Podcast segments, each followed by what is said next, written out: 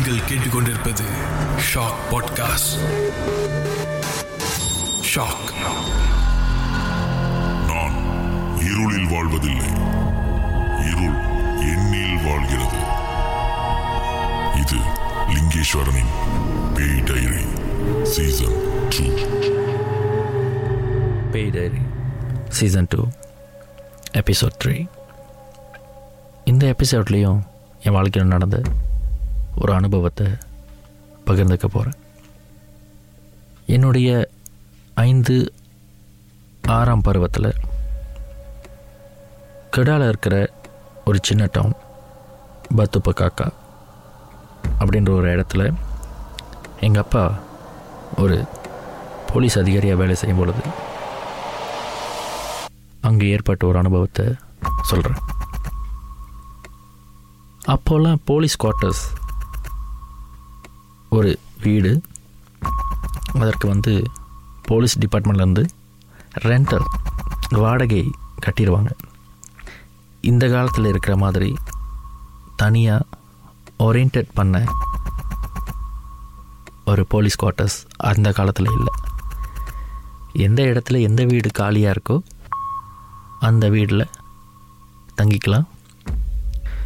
அந்த வீட்டோட வாடகை எலக்ட்ரிசிட்டி யூட்டிலிட்டி பில்ஸ் இது எல்லாமே அரசாங்கம் கட்டிடும். அப்படி ஒரு செமிடி ரெண்டல் ஹவுஸ் பலகையால் செய்யப்பட்ட ஒரு மாடி வீடு. அந்த வீட்டுக்கு பக்கத்தில் எங்களுடைய அண்டை வீட்டுக்காரர் ஒரு மலையகார். அவரும் ஒரு போலீஸ் ஆஃபீஸர் பொதுவாக இந்த போலீஸ் ஆஃபீஸர்ஸ் வெறும் கொலை குற்றம் இந்த மாதிரி மட்டும் தேட மாட்டாங்க சில வேலைகளில் ஃபெல்டா பிளான்டேஷன்ஸ் அவங்களுடைய அங்கீகாரத்தில் இருக்கிற தோட்டப்புறங்களை அந்த தோட்டப்புறத்து விளைச்சல்களை யாரும் திருடாமல் அதை பால்படுத்தாமல் இருப்பதற்காக இந்த போலீஸ் ஆஃபீஸர்ஸ்லாம் ஈடுபட்டிருப்பாங்க. அந்த மாதிரி எங்கள் அப்பாவும் எங்கள் பக்கத்து வீட்டு அங்கிள் நாங்கள் பச்சி பச்சின்னு தான் கூப்பிடுவோம். அவங்க ரெண்டு பேரும் ஆன் கால் டியூட்டி போலீஸ் ஆஃபீஸர்ஸாக இருந்தாங்க. நாங்கள் இருந்த அந்த வீடு மாடி வீடு. ரொம்ப பெருசு. சுற்றி நிறைய நிலம் இருந்தது. அதனால் எங்கள் வீட்டை சுற்றி இருந்த இடத்துல எங்கள் அப்பா முயல் கோழி வீட்டில் ஒரு நாய்க்குட்டி இப்படிலாம் வளர்த்துக்கிட்டு இருந்தோம். ஒவ்வொரு முறையும் தீபாவளி வந்தாலோ இல்லை ஐடில் ஃபிட்ரி வந்தாலோ எங்கள் வீட்டில் அவ்வளோ கொண்டாட்டமாக இருக்கும். ஏன்னா ரெண்டு வீடுமே ஒன்றா இருந்து பலகாரங்களை பகிர்ந்து கொண்டு கொண்டாடுவோம். ஒரு சில ஐடியல் ஃபித்ரிக்கு அந்த பக்கத்து வீட்டு பச்சி எங்களுக்கு சட்டெல்லாம் வாங்கி கொடுத்துருக்காரு. அதே போல் தான் எங்கள் வீட்டில் ஏதாவது வாங்கினாங்கன்னா பக்கத்து வீட்டில் இருக்கிறவங்களுக்கு கொடுத்து நாங்களும் சந்தோஷப்படுவோம். இப்படி ஒரு அற்புதமான ஒரு அண்டை வீட்டார் உறவு. ஒரு தடவை அந்த அங்கிள். நோய்வாய்ப்பட்டு ரொம்ப சீக்காக இருந்தார். அவரால் எழிஞ்சு நடக்க முடியல. டிராஸ்டிக்கலி அவருடைய உடல் எடை குறைஞ்சது. அப்போ எங்கள் அப்பா கிட்ட நாங்கள்லாம் கேட்டோம் அவருக்கு என்ன ஆச்சு? ஏன் அவர் அப்படி ஆகிட்டார் அவருக்கு என்ன சீக்கு அப்படின்னு கேட்கும் பொழுது இல்லை தெரில அப்படின்னு ஒரு வார்த்தையில் முடிச்சிட்டாரு. ஆனால் எங்கள் அம்மா மூலமாக எங்களுக்கு தெரிய வந்தது என்னென்னா அதாவது எங்கள் அப்பா சொல்லி எங்கள் அம்மாவுக்கு தெரிய வந்தது அவங்க எங்கள்கிட்ட சொன்னது என்னென்னா ஏதோ ரொம்ப நாளாக அன்சால்வ்டாக இருந்த ஒரு கேஸை அந்த அங்கிள் தேடி கண்டுபிடிச்சி எவிடன்ஸ் எல்லாத்தையும் தயார் பண்ணி ஏறத்தாழ அங்கே பெரும் புள்ளியாக இருந்த ஒரு ஆளை கைது செய்கிறதுக்கு தயாரிக்கிட்டு இருந்த காலகட்டத்தில் அவருக்கு யாரோ பில்லி சுனி வச்சுட்டாங்க. அது அவரை தாக்கிருச்சு. அதனால் அவர் உடம்பு முடியாமல் இருக்கார் அப்படின்னு சொன்னாங்க. இந்த கூற்று அதாவது எங்கள் அம்மா சொன்ன அந்த பில்லி சூனியம் அவரை மட்டும் தாக்கலை. அப்பப்போ அந்த வீட்டில் இருக்கிற குழந்தைகள் அங்கிளோட மனைவி இவங்க எல்லாருமே ஒரு நேரத்துக்கு நல்லா இருப்பாங்க ஒரு நேரத்துக்கு சீக்காக இருப்பாங்க. ஒரு நேரத்துக்கு எங்கேயோ போயிடுவாங்க ரொம்ப நாள் சென்று வருவாங்க. இந்த மாதிரியாகவே இருந்தது. அப்புறம் ஒரு தடவை யாரோ மூலமாக ஒரு போமோ. அவரை கொண்டு வந்து அந்த வீட்டில் இருக்கிற அந்த வீட்டில் வைக்கப்பட்ட ஏவி விடப்பட்ட அந்த சூனியத்தை எடுத்துட்டாங்க. இந்த சூனியத்தை எடுத்தோன்னே அந்த அங்கிள் செஞ்ச முத வேலை அந்த வீட்டை காலி பண்ணுறது தான்.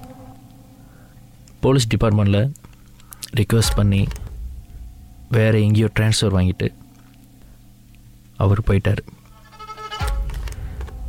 அவர் போகும்பொழுது எங்கள் எல்லாரையும் கட்டி பிடிச்சிட்டு அழுதது. எங்கள் அப்பா அவரை கட்டி பிடிச்சி அழுதது. இது எல்லாமே இன்னும் என் ஞாபகத்தில் இருக்குது இந்த காலத்தில் இருக்கிற மாதிரி சோஷியல் மீடியா தொலைத்தொடர்பு வசதிகள் ஃபோன் இந்த மாதிரிலாம் அப்போ இல்லை. ஒரு ஹாக்கி டாக்கி இருக்கும் அதுவும் அரசாங்கத்தோடையது. அதனால் இப்போ அவங்க எங்கே இருக்காங்க எப்படி இருக்காங்க இருக்காங்களா இல்லையா? இது எதுவுமே எனக்கும் தெரியாது. ஆனால் அவங்க கடைசியாக நல்லா படிக்கணும் நல்ல பிள்ளையாக இருக்கணும் அப்படின்னு சொல்லிட்டு போனது மட்டும் ஞாபகத்தில் இருக்குது இப்படி சொல்லிட்டு அவங்க போயிட்டாங்க. ஆனால் அவங்களுக்கு ஏவி விடப்பட்ட ஒரு பொருளை அங்கேயே அதாவது அவங்க வீட்டிலேயே வச்சுட்டு போயிட்டாங்க. ஏவி விடப்பட்ட பொருளை உடம்புலேருந்து எடுத்துகிட்ட பிறகு அதை ஒரு பாட்டிலில் போட்டுட்டு அதை யார் எடுத்துகிட்டு போவா? அது எங்கே வைக்கிறதுன்னு தெரியாமல் அதை அந்த வீட்டிலேயே வச்சுட்டு போயிட்டாங்க.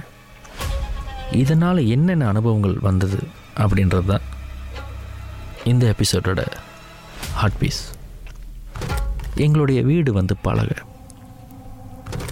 அந்த அங்கிள் குடும்பம் அந்த வீட்டில் இருக்கும் பொழுது அவங்க கிச்சனில் பேசினாலோ இல்லை ஹாலில் பிள்ளைங்க விளையாண்டாலோ இல்லை ரேடியோவில் இதை பாட்டு கேட்டாலோ ஓரளவுக்கு நாங்கள் இருந்த வீட்டில் கேட்க முடியும். அந்த வீட்டை அவங்க காலி பண்ணிட்டு போயிட்ட பிறகு நான் எங்கள் அம்மா என் அக்கா தங்கச்சி எங்கள் அப்பா நாங்கள் அஞ்சு பேர் அந்த வீட்டில் ஒண்டியாக தான் இருந்தோம். இன்னொருத்தவங்க வீட்டுக்கு போகிறதா இருந்தாலே கிட்டத்தட்ட ஒரு ஒரு கிலோமீட்டர் தூரத்துக்கு நடக்கணும். ஏன்னா சுற்றி ஒரு ஃபெல்டா பிளான்டேஷன் ஒவ்வொரு முறையும் அவங்க வீட்டை விட்டுட்டு போயிட்ட பிறகு ஒவ்வொரு முறையும் வீட்டில் ஏதோ ஒரு பகுதியில் பலகை சுவரை யாரோ நாக் பண்ணுற மாதிரி சத்தம் கேட்கும்.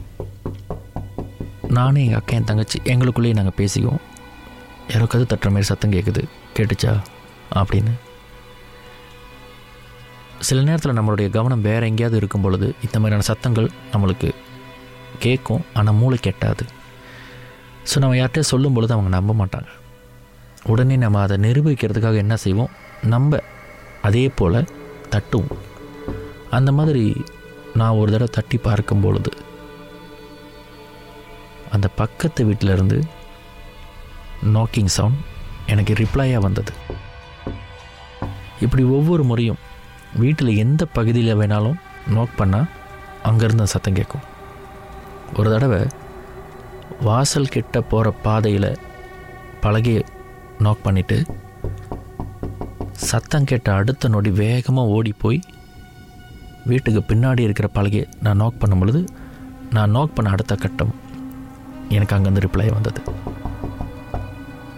ஆனால் வீட்டுக்குள்ளே யாருமே இல்லை. இது வந்து எங்களுக்கு ஒரு விளையாட்டாக இருந்தது. ஆனால் இது எங்கள் அம்மா கிட்ட சொல்லும் பொழுது ரொம்ப ஆத்திரப்பட்டாங்க. இதெல்லாம் ஒரு விளையாட்டா? கைகளை வச்சுட்டு சும்மா இருக்க மாட்டீங்களா? அப்படின்னு சொல்லி ஏசிட்டாங்க. இந்த மாதிரியான அனுபவங்கள் நிறைய அந்த வீட்டில் இருக்குது ஒரு சில காட்சிகளை நான் இங்கே பகிர்ந்துக்கிட்டாலே சில பேர் இது இந்த படத்தில் வந்த காட்சி இந்த காட்சி அப்படி இவர் சொல்கிறாரு அப்படின்னு கூட சொல்ல வாய்ப்பு இருக்குது அந்த மாதிரியான காட்சிகளை நான் பார்த்துருக்குறேன். ஒரு தடவை விடியற் காலையில் ஒரு ஒன்று ரெண்டு இருக்கும். ஒரு தடவை நள்ளிரவு மிட் நைட் ஒரு மணி ரெண்டு மணி இருக்கிற பட்சத்தில் எங்கள் அம்மா தூங்காமல் ஜன்னல் வழியாக திரையை விளக்கிட்டு கீழே எதையோ நோக்கி பார்த்துக்கிட்டு இருந்தாங்க. எங்கள் அப்பா வந்து ஆன் கால் டியூட்டியில் இருப்பதனால காலையில் வேலைக்கு போனார்னா நைட்டு தான் வருவார். சில நேரத்தில் நைட்டு வேலைக்கு போயிட்டு காலையில் வருவார். நாங்கள் எங்கள் அப்பா வீட்டுக்கு வரும்பொழுதெல்லாம் ரொம்ப சந்தோஷமாக எக்ஸைட்டடாக இருப்போம். ஒருவேளை எங்கள் அப்பா வந்தது தான் எங்கள் அம்மா மேலேருந்து பார்க்குறாங்களோ அப்படி சொல்லிட்டு யார் அப்பாவா? அப்படின்னு நான் எழுந்திக்கும் பொழுது அங்கேயே பாடு. இப்போ நீ எதுக்கு எழுந்திக்கிற? அப்படின்னாங்க. நான் படுத்துக்கிட்டே அப்பாவா அப்படின்னு கேட்டேன். அதுக்கு பதில் சொல்லாமல் நீ படு அப்படின்னு சொன்னாங்க. திடீர்னு ஒரு அழுகிற சத்தம் கேட்டது. சரியாக சொல்லணும்னா இந்த அழுகிற சத்தம் ரொம்ப நேரம் கேட்டுக்கிட்டு இருந்திருக்கு. எனக்கு விளங்கலை ஆனால் எங்கள் அம்மாவுக்கு விளங்கிருச்சு. இந்த அழுகிற சத்தம் கேட்டு கேட்டு கேட்டு எங்கள் அம்மா என்ன ஏது அப்படின்னு சொல்லி எட்டி பார்க்கும் பொழுது தான் நான் எழுஞ்சிருந்திருக்கேன் திடீர்னு எங்கள் அம்மா ஒரு சத்தம் போட்டாங்க. இந்த தூங்குற நேரத்தில் உனக்கு என்ன சத்தம்? சத்தம் போடாமல் உன்னால் இருக்க முடியாதா? உனக்கு நான் பயப்பட நினச்சியா? அப்படின்னு ரொம்ப கோவமாக ரொம்ப அதட்டலாக ஒரு சத்தம் போட்டாங்க. சத்தம் போட்டோன்னே அந்த அழுகுரல் நின்றுச்சு. இதை மறுநாள் காலையில் எங்கள் அப்பா கிட்ட சொல்லும் பொழுது எங்கள் அப்பா ஒரு விஷயம் சொன்னார். பூனை கத்தனா கூட அழுகிற மாதிரி தான் இருக்கும். அதனால் அது பூனையாக கூட இருக்கலாம். நீ என்னென்னமோ சொல்கிறியே அப்படின்னார். அப்போ எனக்கு ஓரளவு புரிஞ்சது ஏதோ ஒரு விஷயம் தப்பாக இருக்குது இந்த மாதிரியான விஷயம் தப்பாக இருக்குன்னா நம்ம சொல்கிற ஒரே வார்த்தை பி. நான் வந்து வீட்டில் இருக்கிற அக்கா தங்கச்சிட்டெல்லாம் நம்ம பக்கத்து வீட்டில் பேய் இருக்குது அப்படின்னு சொல்ல ஆரம்பிச்சிட்டேன். எங்கள் அம்மா வந்து அது அப்படிலாம் சொல்லக்கூடாது அதெல்லாம் ஒன்றும் இல்லை. நீயே சும்மா பொம்பளை பிள்ளைங்களை பயங்கொடுத்திக்கிட்டு இருக்க அப்படின்னு என்ன திட்டாங்க இந்த விஷயம் எந்த அளவுக்கு உண்மை அது எந்த அளவுக்கு எங்களுக்கு பயம் கொடுத்ததுன்னா நாங்கள் வளர்த்துக்கிட்டு இருந்த ஒரு ரேபிட் கூண்டுலேருந்து கீழே விழுந்து செத்து போய் கிடந்தது. இது வழக்கமாக நாம் வந்து ஒரு விபத்தை பார்ப்போம். ஆனால் எங்கள் அப்பாவுக்கும் எங்கள் அம்மாவுக்கும் இது ஏதோ ஒரு சைன் மாதிரி இருந்தது. நாங்கள் அந்த வீட்டை காலி பண்ணுறதுக்கு ஒரு ஆறு மாதம் ஆனது. அந்த ஆறு மாதமும் அந்த பக்கத்து வீட்டில் ரெண்டமா யதார்த்தமாக அழுக்குரல் கேட்டுக்கிட்டே இருக்கும். காலப்போக்கில் அந்த அழுக்குரல் ஒரு பூனையோட ஒரு மிருகத்தோட அழுக்குறலாக இருக்கும் அப்படின்ற சிந்தனையே நம்மளுக்கு இல்லாமல் பண்ணுற மாதிரியான ஒரு அழுக்குறல் இன்னும் அப்பட்டமாக சொல்லணும்னா அது ஒரு வயசான ஒரு கிழவியோட அழுக்குறலாகவே இருந்தது. இந்த விஷயங்களில் ஒரு சில இடத்துல வந்து பசலாக எனக்கு சில விஷயங்கள் புரியாமல் இருந்த காலகட்டத்தில் ஒரு குறிப்பிட்ட வயசு வரும் பொழுது ஒரு முறை இந்த சம்பவத்தை நான் அம்மாக்கிட்டேயும் அப்பாக்கிட்டேயும் நினைவு கூர்ந்தேன். அப்போ அவங்களுக்குள்ளே பேசும் பொழுது எனக்கு புலப்படாமல் இருந்த பல விஷயங்கள் அப்போ தெரிய வந்தது. இந்த அழுக்குரல் அந்த கிளவி இதெல்லாம் என்ன அப்படின்றது ஒரு தேடலாகவே எனக்கு ஆயிடுச்சு. அந்த தேடலில் எனக்கு கிடைச்ச விஷயம் என்னென்னா மலாயில் வந்து ஒரு வார்த்தை சொல்லுவாங்க. நீங்கள் இதை நெட்டில் கூட செக் பண்ணி பார்க்கலாம் சந்தாவ். இந்த சந்தாவ் அப்படின்னு சொல்லப்படுறது ஒரு அனாதியாக தனியாக விடப்பட்ட ஒரு ஆன்மாவை ஒரு சில வாக்குறுதிகள் கொடுத்து அந்த ஆத்மாவுடைய தேவைகளை பூர்த்தி செய்வதாக சொல்லி அந்த ஆத்மாவுக்கு அது என்னென்ன தேவையோ அதையெல்லாம் ஒரு பகுதி மட்டும் நிறைவேற்றம் செய்து அந்த ஆத்மாவோட சக்திகளை சாதகப்படுத்தி ஒருத்தரை அழிக்கிறதுக்கோ இல்லை ஒருத்தரை கண்காணிச்சுக்கிட்டே இருக்கிறதுக்கோ ஒருத்தரை தொல்லை கொடுத்துக்கிட்டே இருக்கிறதுக்கோ ஏவி விடப்படுவது சந்தாவ். ஒரு கண்ணியமான ஒரு போலீஸ் அதிகாரியாக இருக்கணும்னு நினச்ச எங்களுடைய நெய்பர் அவருடைய குடும்ப வாழ்க்கையையும் அவருடைய ஹெல்த் இது எல்லாமே பாதிக்கணும் அவருடைய வருமானம் பாதிக்கணுன்ற எண்ணத்தில் அவர் குடும்பத்திற்கும் அவருக்கும் ஏவி விடப்பட்டது தான் அந்த கிழவி. அந்த கிழவியோட ஆத்மா கவனிக்கப்படுறதுக்கு யாருமே இல்லாமல் அந்த இடத்துலேருந்து வெளியே போகவும் முடியாமல் அந்த கிழவியோட தேவைகள் எதுவாக வேணாலும் இருக்கலாம். சாப்பாடு. இல்லை இன்னொரு விக்டிம் எதுவாக வேணால் இருக்கலாம். ஏன் சுதந்திரமாக கூட இருக்கலாம். ஒரு பாட்டிலில் அடைச்சி அந்த வீட்டிலே பூட்டிட்டு போனதுனால எங்கே போகிறது யாரை பார்க்குறது தன்னோட மாஸ்டர் யாருன்னு தெரியாமல் தனக்கு ஒரு விக்டிம் கிடைக்குமா அப்படின்னு சொல்லிட்டு அங்கேயே அழுது புலம்பி கூச்சலிட்டு அக்கம் பக்கத்தில் இருக்கிறவங்களுக்கு தொல்லை கொடுத்துக்கிட்டே இருந்தது.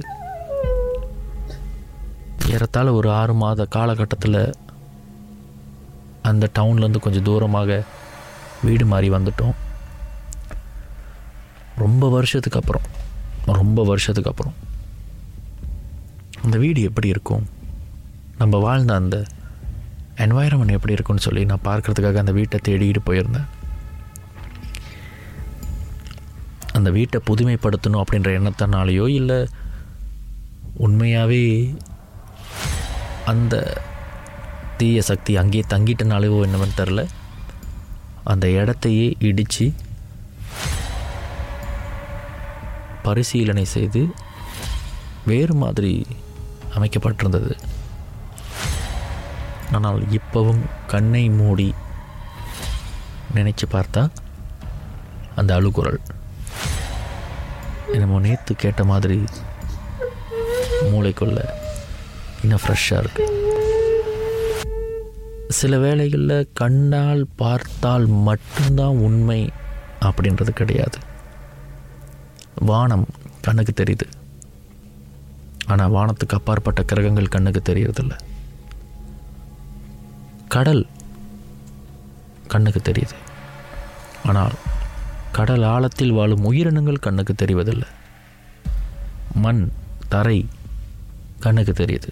ஆனால் மண் தரைக்கு கீழ் வாழும் உயிரினங்களோட உலகம் நம்ம கண்ணுக்கு தெரிவதில்லை. அதுபோல் காற்று நாம் உணர்கிறோம் சுவாசிக்கிறோம். ஆனால் காற்றுக்கு அந்த புறத்தில் வாழ்கிற உலகம் நம்ம கண்ணுக்கு தெரிவதில்லை. அது போல தான் இதுவும் பே diary season two Lingeswaran Maniam.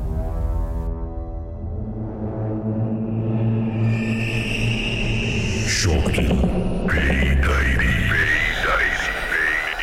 Season